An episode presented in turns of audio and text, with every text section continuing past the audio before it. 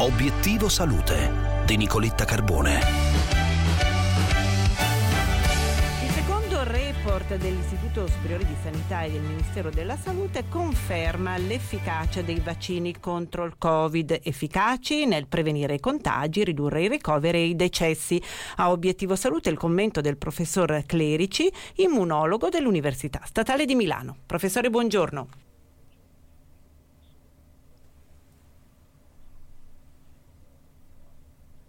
Eh, dei dati che sono stati pubblicati poco tempo fa e che vengono dagli, dagli USA, dove hanno cominciato a vaccinare qualche mese prima.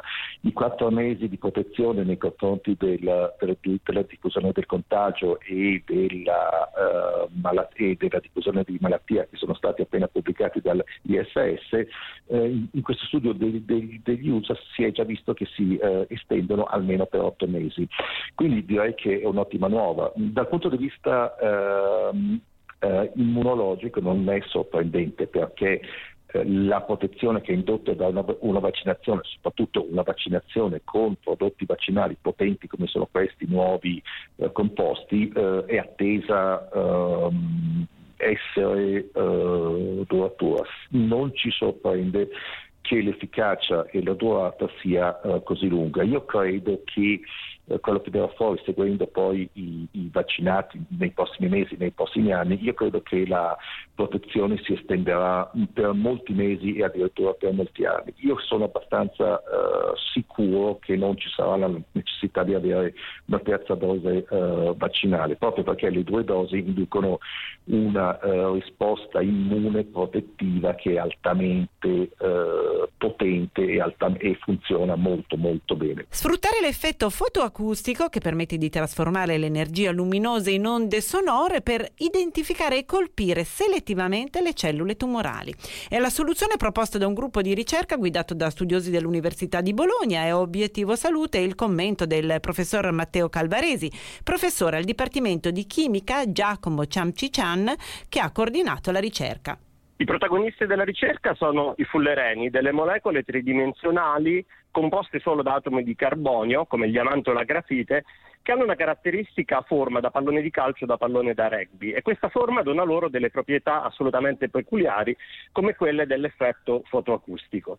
I fullereni infatti riescono ad assorbire degli impulsi di luce molto rapidi generati dal laser e in questa maniera si gonfiano e sgonfiano come una specie di palloncini generando delle vibrazioni che eh, assomigliano alle vibrazioni di una chitarra eh, quando viene pizzicata al, nel macromondo e queste vibrazioni generano un suono non udibile naturalmente dall'orecchio umano data la diversa scala del generatore di suono, ma amplificabile e captabile con una strumentazione presente anche in un comune studio di registrazione.